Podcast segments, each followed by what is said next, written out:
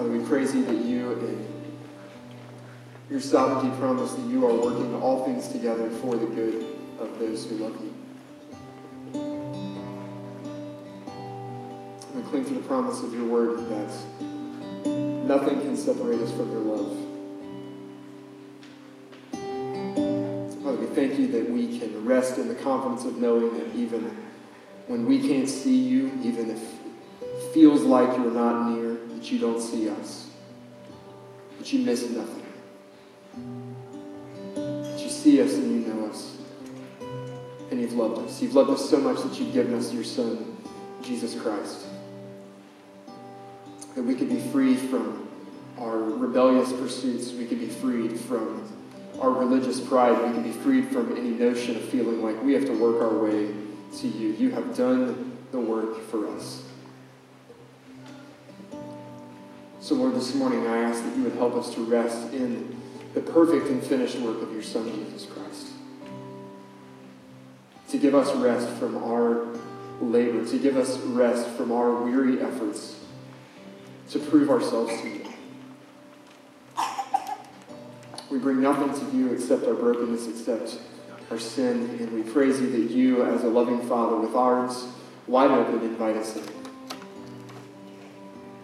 So, Father, we ask this morning as we open your word that old things would fall on our hearts in fresh new ways, that you would, at the beginning of this new year, stir us up, give us a zeal and a fervor, passion and energy for your name and for your glory. Stir us up in this place and in this room this morning, Lord. And send us out on mission for your name and for your glory. Holy Spirit, have your way in here. We ask all these things in the name of the Father, the Son, the Holy Spirit. And everyone said, Amen. Amen. You can go ahead and have a seat. As you find your seats, I'll invite you to turn with me on your Bible to Psalm 126 is where we're going to go this morning. If you're here today as our guest, my name is Taylor. Here Cross as lead pastor, and we're honored to have you here worshiping with us this morning. Uh, I'm not normally this short on a Sunday morning, but if you didn't uh, catch some of the fumes in there uh, today, these floors were just finished this week, and so we weren't able uh, to set up some of the staging and things we normally do. So I'm actually much taller in real life, um, and hopefully a bit of an improvement uh, next week when we come. It's so good to see you. Hope you enjoyed a wonderful Christmas week and enjoyed bringing in uh, the new year. And I'm excited for us just to uh, now begin our fourth full year together as a church family. It's difficult for us to believe, and we want to uh, just begin this morning uh, by anchoring ourselves to the foundation of the Word of God uh, as it calls us specifically to pray. Well, as we begin our time together this morning, I, I want to just start with a question and let you contemplate this for, for just a moment how does God bring about revival and awakening among his people? When he does this work, what does it look like? And, how would we go about describing what it means for God to revive and awaken his people? Let me share two brief stories as we begin our time together this morning. As his global ministry was exploding during the 1950s, Billy Graham felt burdened to visit Australia. So in 1959, he held a three month crusade that took him across the entire continent and New Zealand. And by the end of the three month trip, more than 3 million people, which was at the time one third of the nation's entire population, one third had attended in person uh, one of his events. And over half of the country, through broadcast, heard the message of the gospel. Across these three months, over 140,000 people made a profession of faith in Jesus Christ. 140,000 people in a 90 day period. Now, 60 years later, if you go to Australia, you will still find uh, living uh, and, and alive today and still remembering what God did there in the past, a group that affectionately refers to themselves as the 59ers uh, because they were those who came to know Christ through the ministry of Billy Graham under his preaching in 1959. And that movement began, ignited a, an awakening that has continued even to this day in the lives of many Australian believers. So that's the first picture, and here's the second. In the late 1700s, a young and newly ordained Baptist minister named William Carey felt burdened to take the gospel to the nations, but he was dismissed and ignored by older ministers who uh, were around him. But in 1792, he organized a missionary society, and during his first sermon, he exhorted those listening with the famous words expect great things from God and attempt great things for God. Less than 12 months later, William Carey set sail for India with his wife and three children, and for the first several years, they battled poverty, illness, uh, depression and loneliness. Carey himself contracted malaria, and when his five year old son Peter died of dysentery, his wife became mentally ill and began to suffer from delusions that often drove her to threaten his life. But over the next few years, things began to significantly turn. His missionary support began to stabilize. He was joined by a few other missionaries on the field. He took a position teaching at a college in Calcutta. And 18 years, after seven years of hard labor and suffering for the struggle of the gospel to advance, William Carey baptized his very first converts to Jesus Christ. Now, the end of his story is what we most remember today.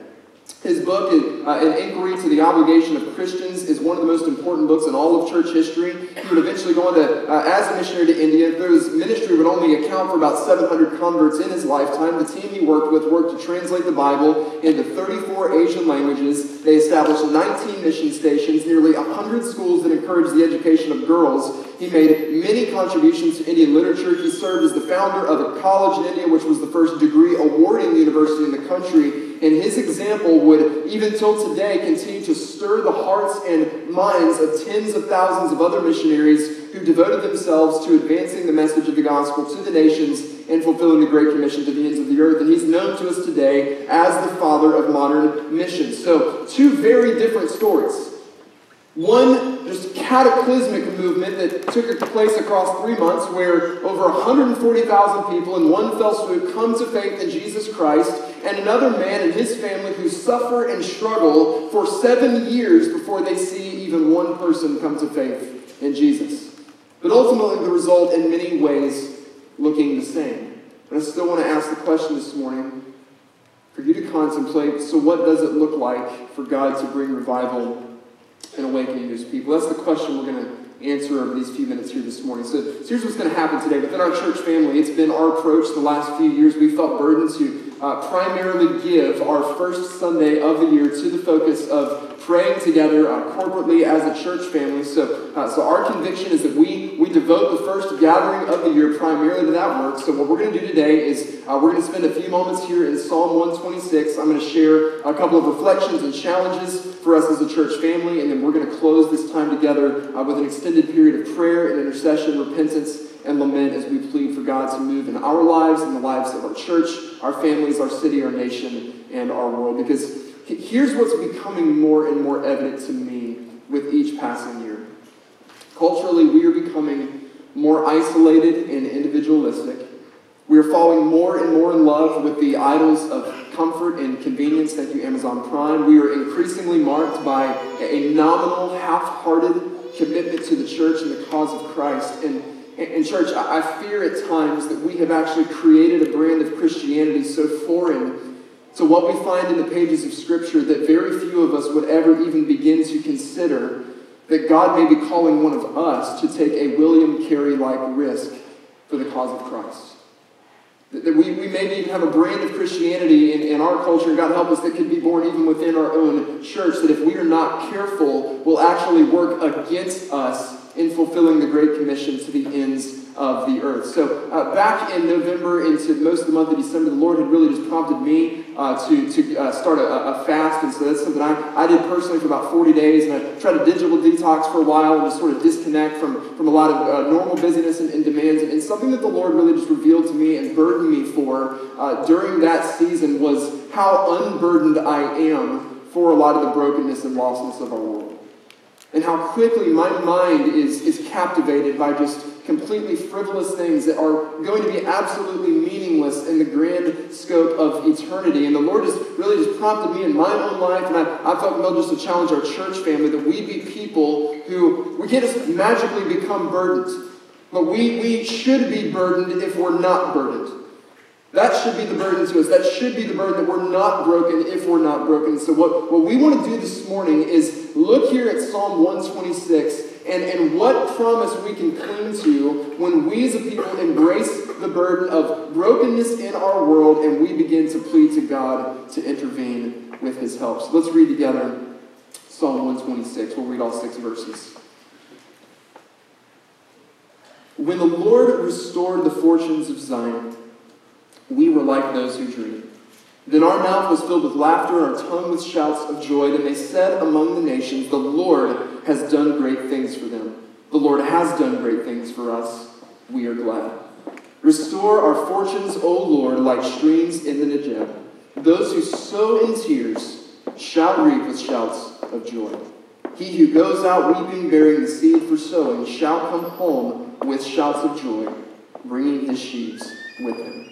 Now, the specific circumstances that are, are really described here in this psalm aren't given to us in any kind of explicit detail, but here is the bottom line of what's happening here in Psalm 126 is the people of God are eager and hungry for the Lord to do a work in their day that he had done in generations past. So how do they begin their prayer for revival and awakening in the present? It's by recalling what he has done in his faithfulness in the past. So as we pray for God to revive, as we pray for God to move, as we pray for God to awaken, we see first from this passage that his past faithfulness is our present comfort.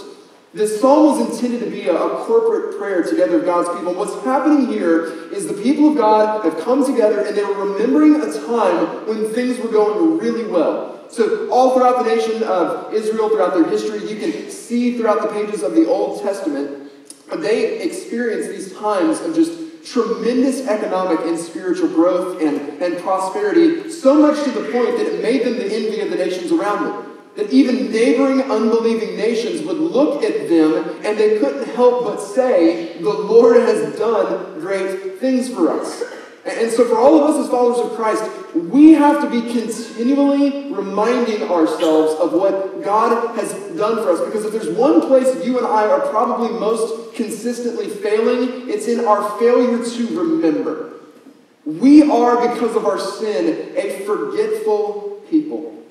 We forget all that God has done for us, namely, saving us from our sins. As the most critical foundational work, it's so easy for us to take our salvation for granted. It's so easy for us to take this for granted. And here's why I think that is for us today in Western culture. Because it is not our natural tendency to boast in what other people have done for us. This is not our natural tendency. We have no problem whatsoever boasting in our achievements. We have no problem talking about our accolades, our awards, our accomplishments, but we struggle to boast in our salvation because salvation is the ultimate handout. And we don't like handouts. We're people who pull ourselves up by our bootstraps and we like to boast about what we've done, what we've accomplished, what we have achieved, and we don't tend to brag about things that we didn't earn things that we didn't achieve, things that we didn't work for. We tend to be most vocal about the things we gain on our own. So this is a struggle for us. Because when it comes to our salvation, when it comes to our need to, to find eternal life in Jesus Christ, there's absolutely nothing that we can do on our own to work for this or to earn this. I always love the words of Martin Luther when he was once asked what he contributed to his salvation. He responded like this sin and resistance. He's like, that's what I brought to the table. And that, that's the reality for, for all of us. That is all that we bring to the table when it comes to our salvation. We bring our brokenness, we bring our sin, we bring our baggage, we bring our bondage to sin, and Jesus does all the rest. And we can take credit for none of this. That's what you and I bring to the table. When people of God here in Psalm 126, when they recall the Lord's provision and restoration, verse 1 says that they were like those who dream. The, the, the, way that that really translates best is to say that these people, when they recalled the faithfulness of God in their lives, when they recalled their salvation, when they recalled God's provision and grace and mercy on their lives, they were beside themselves. That they could not contain the joy that they had. They could hardly even begin to believe all that God has done for them. I don't know about you, but I've got so many moments in my own life, if I'm just being completely honest, when I, I look in the mirror and I ask the Lord to really search my heart and I become aware of my sin, of my shortcomings, and my struggles, and my flesh, I've had a lot of moments where I've looked at the Lord in prayer and I've just asked Him, How in the world have you not given up on me yet? Because I would have given up on me a long time ago.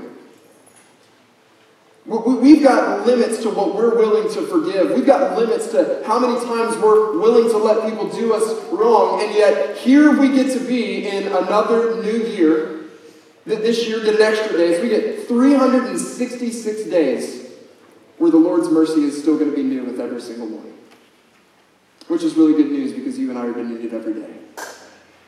And when we recall the goodness of the Lord in our lives, the faithfulness of God in our lives, when, they, when the people recall this in Psalm 126, they can't contain their joy. We can never forget where we came from, church. We can never forget who we are or who we were apart from Jesus Christ. This is how Paul shares the reality of our condition from Ephesians chapter 2. He reminds us you were dead in your trespasses and sins. Dead. Not doing mostly okay, having a good life, and Jesus kind of came and made it better. We were dead in the trespasses and sins in which we once walked, following the course of this world, following the prince of the power of the air, the spirit that is now at work in the sons of disobedience, among whom we all once lived in the passions of our flesh, carrying out the desires of the body and the mind, and were by nature children of wrath like the rest of mankind, but God, rich in mercy. Because of the great love with which he loved us even when we were dead and our trespasses made us alive together with Christ, and by grace we've been saved. This is the good news of what God's done for us.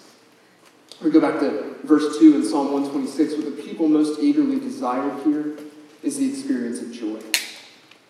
They want to experience of joy that they say then, during those times, during this provision, our, our mouth was filled with laughter, our tongue with shouts of, of joy. And every single one of us, as followers of Jesus, both, both individually and collectively as a church family, we're going to fight through seasons where joy in Jesus feels absolutely impossible. When William Carey was struggling to see the gospel make any sort of progress in India, he once wrote, I am in a strange land, no Christian friends, a large family, and nothing to supply their wants. This is indeed the valley of the shadow of death to me. And I just wonder how many of us in this room this morning, as we come into a new, uh, a new year, that either because of our sin or because of our circumstances, because of personal suffering, how many of us walk in here today in the middle of our own personal valley of the shadow of death? And, and how many of us in here this morning beyond any other goal we could set in 2020, before, beyond any, any other resolution that we could possibly make, beyond any other experience that we could possibly want. How many of us want, just at the deepest core of our being, nothing more than once again to find joy in Jesus Christ and to find our total happiness and satisfaction in Him? How many of us this morning come in here, we go into a new year, and we want nothing more than to get off of the hamster wheel of religious performance and take Jesus up on his offer and accept his invitation to lie down in green pastures where he restores our souls? Because our primary joy is not going to be found in who we are or anything that we do. It's going to be found in him and what he's done. The Lord graced me with, with one of these experiences of joy on Christmas Eve a couple weeks back. So, uh, how many of you were here with us on, on Christmas Eve uh, a couple weeks ago? So it, was a, it was a great night together. And so, we were so excited about this night because we'd never, uh, as a church family, been able to have a Christmas Eve service like Christmas Eve evening. We had one in the morning uh, during our first year together as a church family. And so, we were so excited about this. And, and that first service in particular, I, I couldn't see much because it was dark in here and that light was blinding me in the back. And, but one thing, I, two things I pretty much remember uh, of that service is it was like really hot in here because uh, it's Christmas in the South. And, and a lot of that's because this room was like packed wall to wall with, with people. I think close to 400 people just packed into this room uh, for that first Christmas Eve service. And I, I, just couldn't help, as I was standing here even preaching for, for those services that night, just to, to kind of just laugh internally because three years ago, Christmas Eve in 2016, what was, what was happening uh, a few years just prior to that is that Cross Community Church celebrated Christmas Eve in somebody's living room. And, and it was just one of those moments, I just, I just couldn't help be like, Lord, what have you done here? Because I'm an idiot. Like, I couldn't do this on my own. I'm like, what in the world have, have you done here? And he's absolutely blown away. And it's see the faces of many people who were in that living room a few years ago and just wanted to just stop the message and look at them and be like, can you guys believe this? Is this not amazing what the Lord has done for us and the provision that He's shown us? And, and how He's just surrounded us with people who love His name and love His church, is building His kingdom in this community. It was just so exciting. But even, even beyond those big experiences of recalling His, His provision and His faithfulness, when we need to be reminded of the faithfulness of God in our lives, we need look no further than our own salvation. If that is the only thing that God ever did for us, it would have been enough. It saved us for all eternity. And so when we, we center ourselves on that reality, we're reminded of who He is and what He's done for us, we can't help but explode with joy. Because apart from all of those, men, those other experiences that we may desire and want, there's no greater joy than knowing that we are known and loved by God. None. So let his faithfulness to you in the past be your present comfort for today. And my hope is that our response to those memories would be, as we see here in verse 3, that the Lord has done great things for us. And we are glad. Let's read verses 4 through 6. Psalmist writes, Restore our fortunes, O Lord, like streams in the Negeb. Those who sow in tears shall reap with shouts of joy. He who goes out weeping, bearing the seed for sowing, shall come home with shouts of joy, bringing his sheaves with him. So we see that his past faithfulness is our present comfort. And secondly, we see that our present struggle, struggle will yield future joy. We get to cling to this promise that even in the midst of our struggle in asking Him and pleading with Him to come to us, that, that is promised to be met with future joy. So uh, the Negev was a really dry and barren land. It was located in the southern region of Judah. And what the psalmist is envisioning here is a time when the dry valleys and the ravines would be filled with overflowing streams from a downpour of rain that would lead to a fruitful year of crop growth and harvesting. And, and when we look back all through church history, that's how God moves sometimes. That, that's the Billy Graham Crusade of 1959 in Australia. Millions hear the gospel, hundreds of thousands of people respond to the gospel, and it leaves a lasting impact that continues to transform for generations. So sometimes the overwhelming presence of God visits his people and comes above them like clouds that are pregnant from rain, and it saturates every inch of the land, leaving absolutely no doubt that God has been among and visited his place. But then there's another type of revival and it's not one where the Lord saturates the ground from clouds of rain, but one where the ground is slowly and painfully watered by the tears of his people. This is William Carey.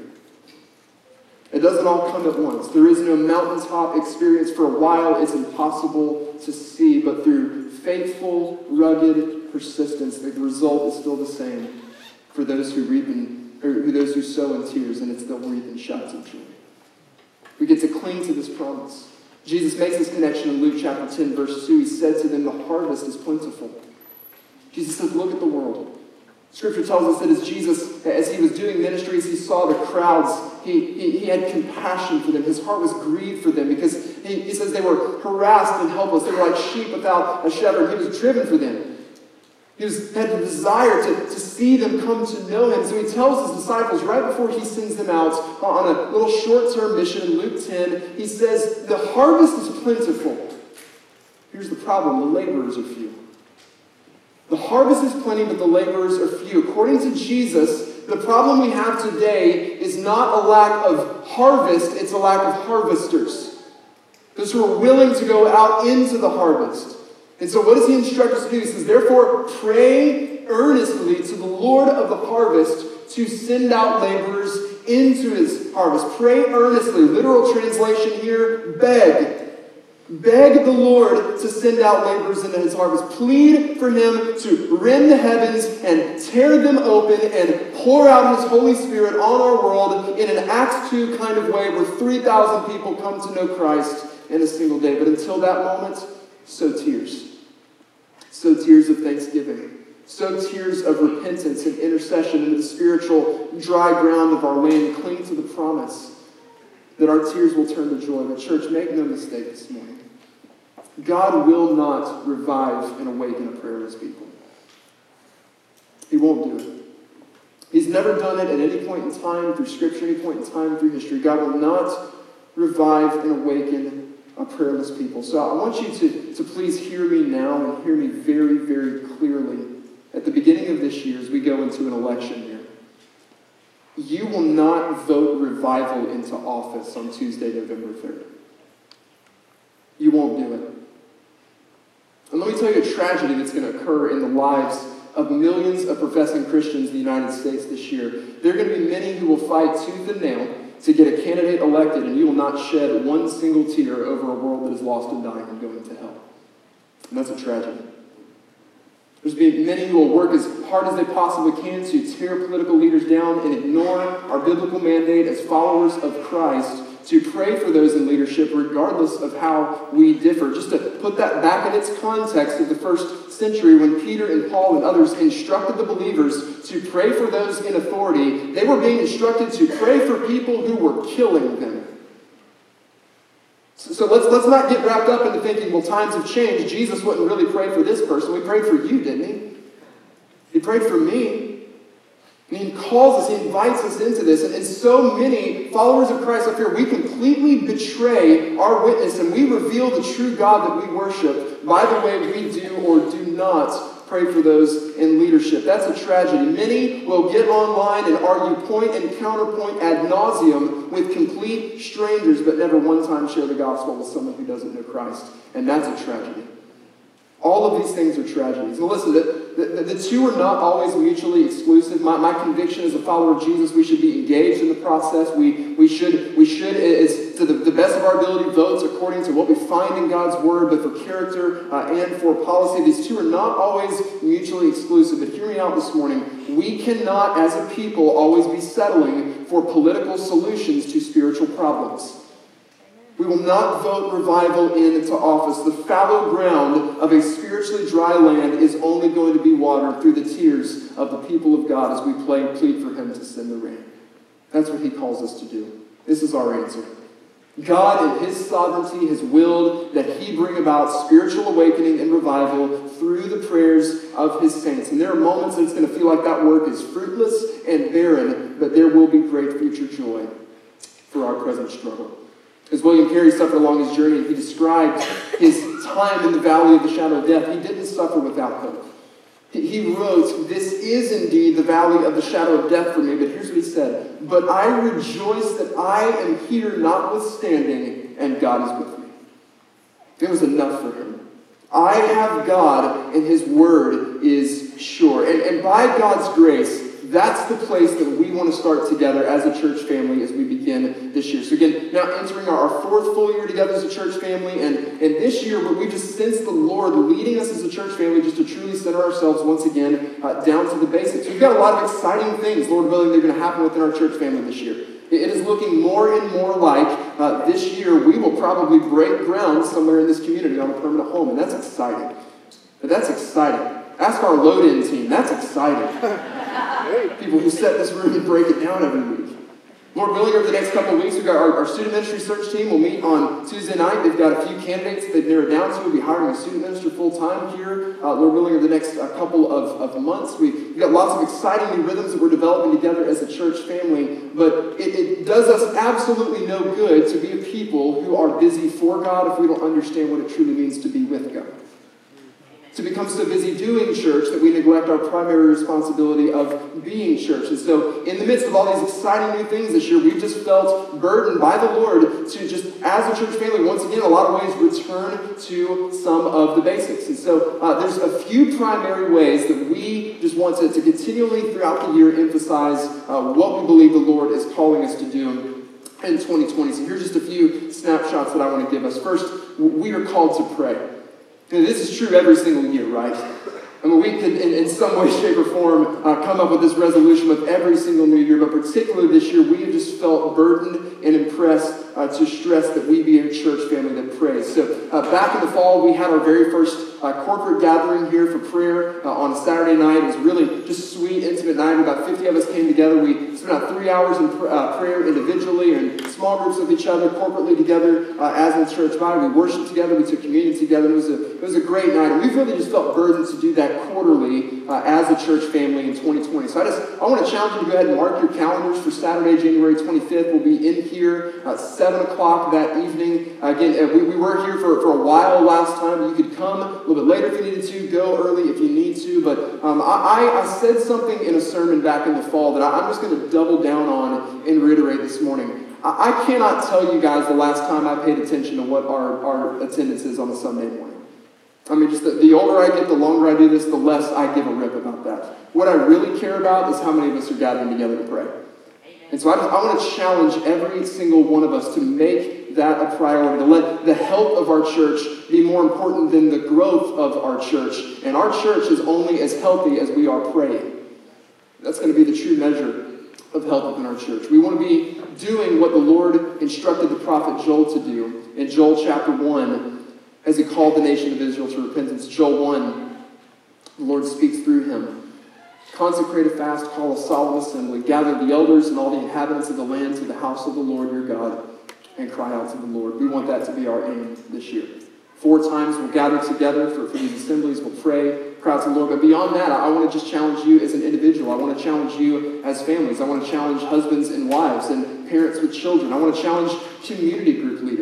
When your community group gets together, that that be the, the number one priority of group. That I know sometimes when I've led these groups before, you get in, we're having dinner, we're talking, we have good Bible study time, and then suddenly we look at the watch and, and we're 10 minutes over. It's like, hey, somebody pray real quick so we can go, right? And, and so we, we, we want to make sure we, we resist that. And we start in prayer. We're very intentional about how we pray for each other. We're praying for our church family. We're praying for our community. Praying for what's happening in the world uh, around us. Make this a priority uh, in every single thing that we do. So we are called to pray. Secondly, we are called to the Word. Um, throughout December, we challenged you to commit to reading through the Bible together in, in 2020. And as of this morning, uh, over 260 people are signed up to accept the challenge to try and read through the Bible together uh, this year. So um, we're only a few days into this. So if you, you didn't jump on board that, there's still time for you to do this. Uh, uh this has gone out via email a couple times, or um, you can use your Next Steps card this morning on your prayer request. Just write Bible Reading Challenge, give us your name, email address and you'll get all the information about that. But, but we just want to see what happens when we as a family, when we as, as a church will just commit ourselves to the day in, day out, faithfully submitting ourselves to the Word of God and, and just, just seeing what God does with us as we sow in the tears uh, of, of, of, being every single day uh, in, in His Word. So, one of the ways we mark spiritual maturity is is that we, like any sort of maturity, is, is that we start to embrace things and we start to do things even if we're not necessarily feeling them in, in the moment. And, and, if I'm, I'm just going to be real with you, I just want to be as, as honest as I possibly can up front. I think sometimes we commit to something like reading through the Bible and we just, we just expect like every single morning we're going to wake up and we're going to open it up and we got the coffee and like as soon as this this, this page is open, like, oh, I mean, the angels are going to come down, and like, we're, you know, Chris Tomlin's going to appear out of nowhere and start singing worship songs, and, and we're going to float around, we're just going to know the whole thing, and, and then, and then like, like you're on our Bible reading plan right now, then you read Chronicles. and You're like, whoa, what's with all these names? What do we need to know all this for? And it's, it's really, really easy to, to just get in this mentality. It's like, hey, I'm not really feeling this. I don't know if this is really doing much for me. How important is this really? But one of the ways we measure maturity is that we will submit ourselves to doing things even if we don't fully see or feel like doing them in, in the moment. We give the example of a, like a high school student who gets their first job. So um, they, they got to be at work on Saturday morning at like 6 in the morning. But on Friday night, they sit out with friends till, till midnight, 1 in the morning. Now, a few different options here, right? They could not show up to work, not the preferable option. Uh, or maybe they, they call for, like, hey man, I was out late last night, like I, I need you to come in and work for me. Or after going to bed at 2 in the morning, they wake up at 5.30, they throw down a monster energy drink or a cup of coffee or something, and they show up and they go to work. You know what we call that? Maturity.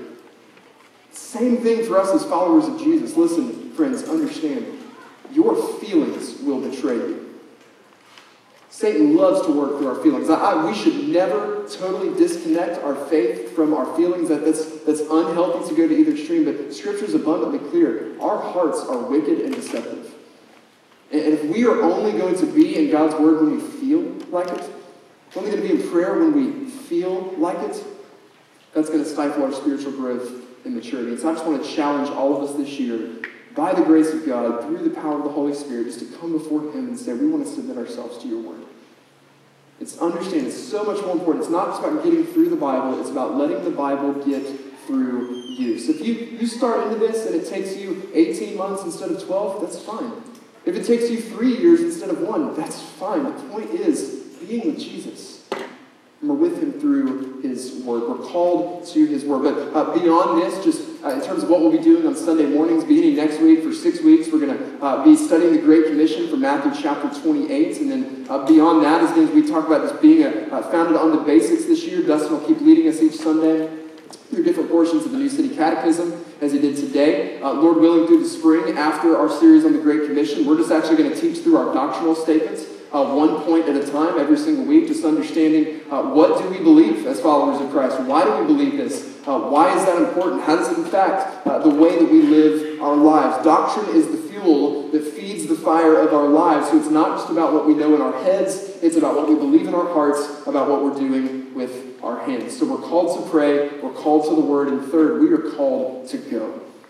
We're called to go. Every single one of us, as followers of Christ, we have been commissioned and commanded to advance the message of the gospel at home and abroad. And so, all throughout this year, not just through the Great Commission series, but even beyond, all throughout this year, we are going to have a relentless focus on becoming a people who learn what it means to take the gospel to our Jerusalem, which is right here in Beaufort, to Judea, to broader throughout the state, to Samaria, so more throughout our country, and then for some, even to the ends of the earth. And being a people who submit ourselves to the authority of God's word as He calls us to take, the gospel to the nation. This is what I believe with all of my heart. I believe with all of my heart that from within our church family, the Lord is going to raise up some people who, hopefully not too far down the road, we are going to have the privilege of standing in here and sending out to the nations. And my, my hope this morning is that regardless of where you're at in that conversation, regardless of whether you're going to be a person who lives here in Beaufort, South Carolina for the rest of your life, you're going to be someone who goes to the deepest, darkest jungles of, of Southeast Asia, that doesn't make us super Christians or lesser Christians, that's just where the Lord has planted us. My, my, my hope is that regardless of where you are in that, that every single one of us would be people who say, I want to leverage everything God has given me to advance His name and His glory. I want to leverage my life. I want to leverage my family. I want to leverage my home. I want to leverage my job. I want to leverage my education. I want to leverage my financial resources. I want to do what that first question of the catechism responded to this morning by saying, We are not our own, but belong to God. I only am who I am because of who God has created me to be and because of what He's given me to do. We're called to pray, we're called to the Word, and we're called to go. So let's get stirred up for this. What's going to stir us up to be a people who embrace our calling. Uh, for Christmas a, couple weeks ago, Emily got me, uh, she got me a new Bible, and I, I know it probably shocks you that pastor got a Bible uh, for Christmas. Um, that's uh, doesn't happen every year, but this is uh, this is one that I've, I've, been wanting for, for a while. And um, so every Bible that I, have preached from for the last 15 years, on the inside cover, I've I've written down the same uh, few quotes because they are quotes and they're words that just get me fired up. And they get me excited, and they stir my emotion, they stir my affection, and, and make me want to take risks for God and attempt great things for God, as, as William Carey had said. And so, what I want to do this morning is we, we just begin to close our time out um, today. I, I want to read some words from some of the most influential figures in all of church history. People who fully understood what it meant to leverage the entirety of their lives for the advance of the gospel. The first comes from Jim Elliot. Jim Elliot was martyred as a missionary, advancing the gospel to the nations, and he wrote uh, in a journal on my birthday, about three, uh, 30 years before I was born, uh, these words He is no fool who gives what he cannot keep to gain what he cannot lose. It is not foolish to throw the entirety of your life, a life that we cannot keep, to gain something in eternity that we cannot and never will lose. Words of C.T. Studd, another missionary, who made it his ambition. He said, I pray that when I die, all of hell rejoices that I'm no longer in the fight. I want us to be a people who live like that. Words of Charles Spurgeon. If sinners be damned, at least let them leap to hell over our dead bodies. And if they perish, let them perish with our arms wrapped around their knees, imploring them to stay. If hell must be filled, let it be filled with the teeth of our exertions, and let no one go unwarned and prayed for. I'll tell you something else I read this week that really stirred me up. Uh, about a week ago, I bought David Platt's new book, uh, Something Needs to Change. And as I was reading it this week, I was contemplating my own thoughts for this message. And in the first chapter, he details a, a trip he took to the Himalayan mountains where he was confronted with several crushing realities. One was young girls who had been sold into sex trafficking. Another were funeral pyres of burning bodies full of people who had most likely never heard the message of the gospel and also being burdened by people dying of uh, by the thousands of preventable diseases. And as he got to the last day of his trip, of his journey, he, he just fell apart on the room, uh, on the floor of the room he was staying in, just broken. Just absolutely broken. And he, he goes on to talk about how, uh, up until that point, he really could not remember a time that he had really just wept since his father had passed away. And so he, he goes on to detail just his own, his own struggles, some of, the, some of the big questions about faith that he was confronted with, the reality about, about who God is and the reality of human suffering and just how that challenged him and how it tested him. And here's what he asked in response. He asked the question, Why has it been rare for me to be so moved by the needs of others that I have fallen on my face before God and wept? It makes me wonder if we've lost our capacity to weep. It makes me wonder if we have subtly, dangerously, and almost unknowingly guarded our lives, our families, and even our churches from truly being affected by God's word to us in a world of urgent spiritual and physical needs around us. And, church, I just think we have to ask ourselves this morning have we invented, have we embraced, and are we maybe even cherishing a version of Christianity that we would never even begin to think about taking a risk for God? Have we adopted something that's so focused on our comforts and on our convenience that, that accommodates our half heartedness and our apathy? We convince ourselves because God is grace, because God is, is love. This means that I can just sort of passively engage in this as I want to. I don't know about you, but I do not want to stand before the holy sovereign God of the universe at the end of my life and say, I gave you some of it. I want to be able to say, I gave you all of it. Just to show up bruised and bloodied and battered, coming before Him saying, I have absolutely nothing to give you except for what you've given me through your Son, Jesus Christ. And when we reflect on what has been given to us from Jesus Christ, when we reflect on the fact that we are people who have been transferred from the darkness to the light, we've been brought from death to life, that God has saved us from suffering for eternity on account of our sin, that the fullness of our sin, the fullness of the wrath of God was absorbed by Jesus Christ for us on the cross. How do we look at this and do nothing in response unless we have not truly believed? So I just want to challenge us this morning as we come in to this new year. Will we be a people who will sow in tears and embrace the promise that we will reap in shouts of joy? Yes, we pray for God to move in an undeniable, tangible way that, that the outside world even would look in and say, there's no other explanation except to say that God is with them. But until then, will we be faithful to sow in the tears? to the spiritually fallow, dry land of our country, of our community, even in our own hearts, lives, and church.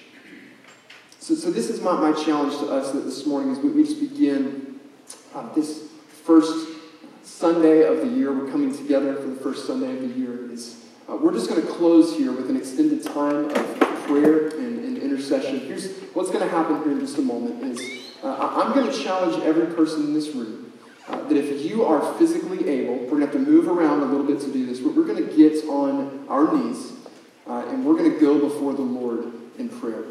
And, I know for some of us this is going to be awkward and this is going to be weird, and if anything, that, that's an indictment of our own spiritual condition.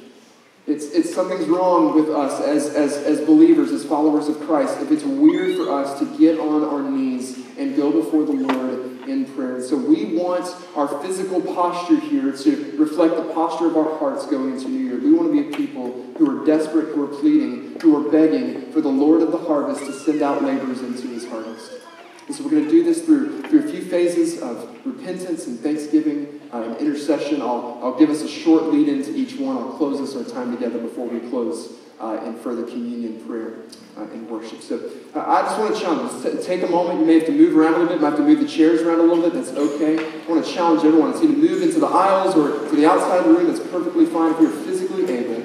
Let's get on our knees before the Lord and ask Him to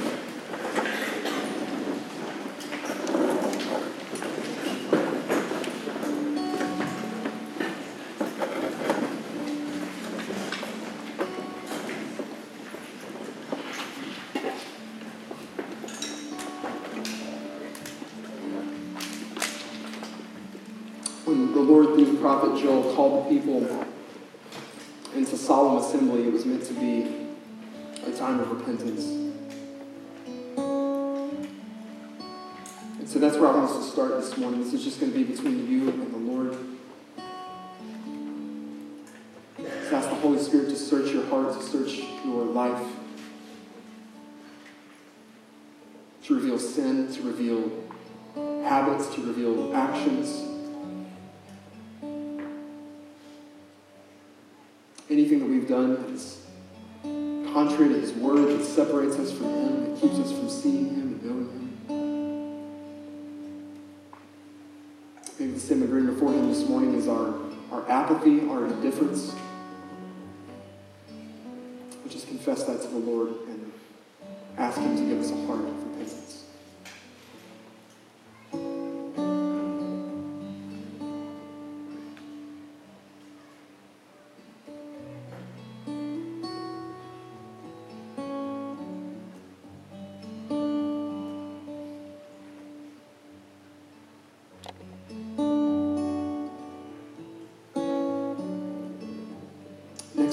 into the place of thanksgiving. If you've forgotten the goodness of the Lord in your life, if you've forgotten what He's done for you, saving you,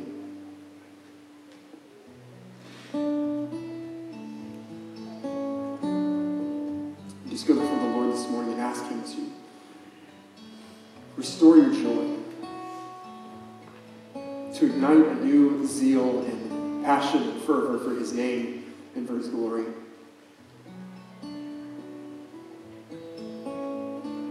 Thank Him for what He's given in His Son, Jesus Christ.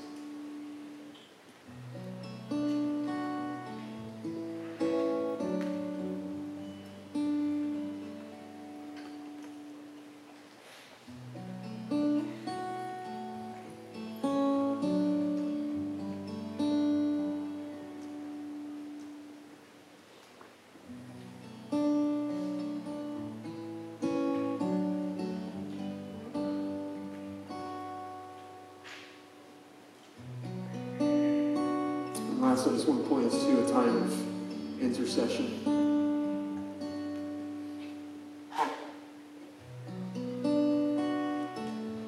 Who are you burdened for this morning? Who is in your sphere of influence, is in your family, is in your workplace, in your school, in your neighborhood, who needs to hear the gospel?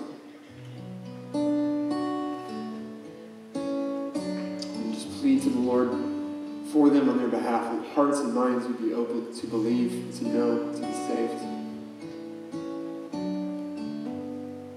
There's so many burdens of brokenness in our world. There's so many who lack access to the gospel or to basic needs to survive.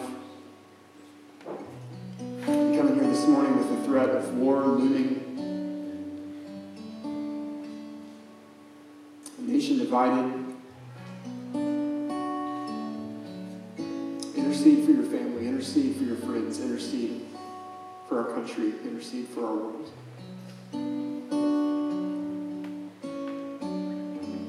Ask the Lord to be present, to heal, to restore.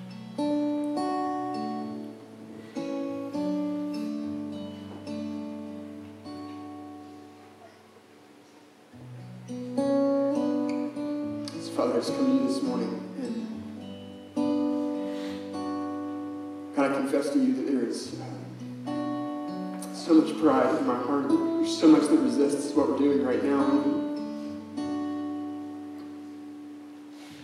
There's so much apathy and indifference that I have allowed to live in my heart, Lord. And I just confess that to you, Father, and I repent.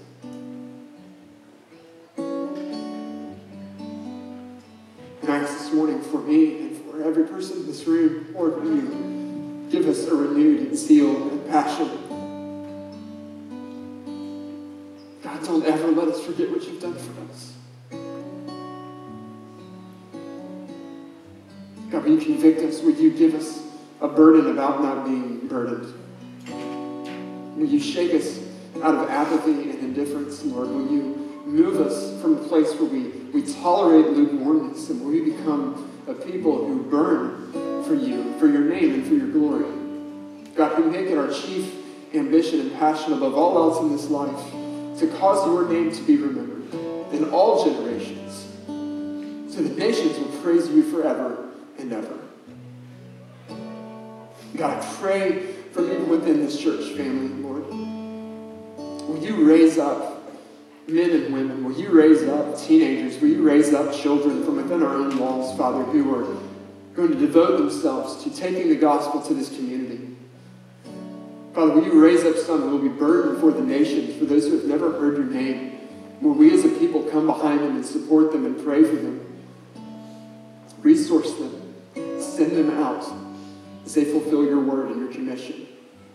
Father, our hearts are burdened with the loss of this world. God, never let the realities of eternity escape us.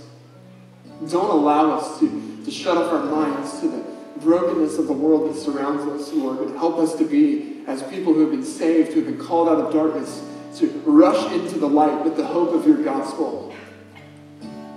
That every single man, woman, and child in this community would have more than ample opportunity to hear the message of the gospel and respond. And Lord, we do pray and plead, rend the heavens, tear them open. Father, pour out the Holy Spirit on your people.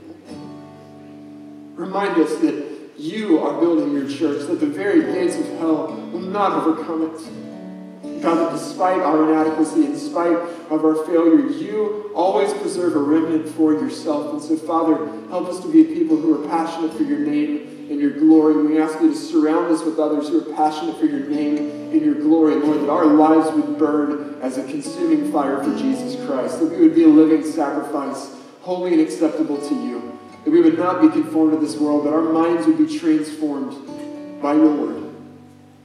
Father, fill us up with your Holy Spirit. Empower us to fulfill your mission. Help us to be obedient to every word that you have commanded. Lord, we lay our lives before you. We have nothing to bring except that you've given to us. So, Father, we lay it all down for Jesus who gave all of himself for us. Be glorified through this church. Guard our hearts and guard our minds. And help us keep the main thing the main thing to make your name great and to make you famous in our world.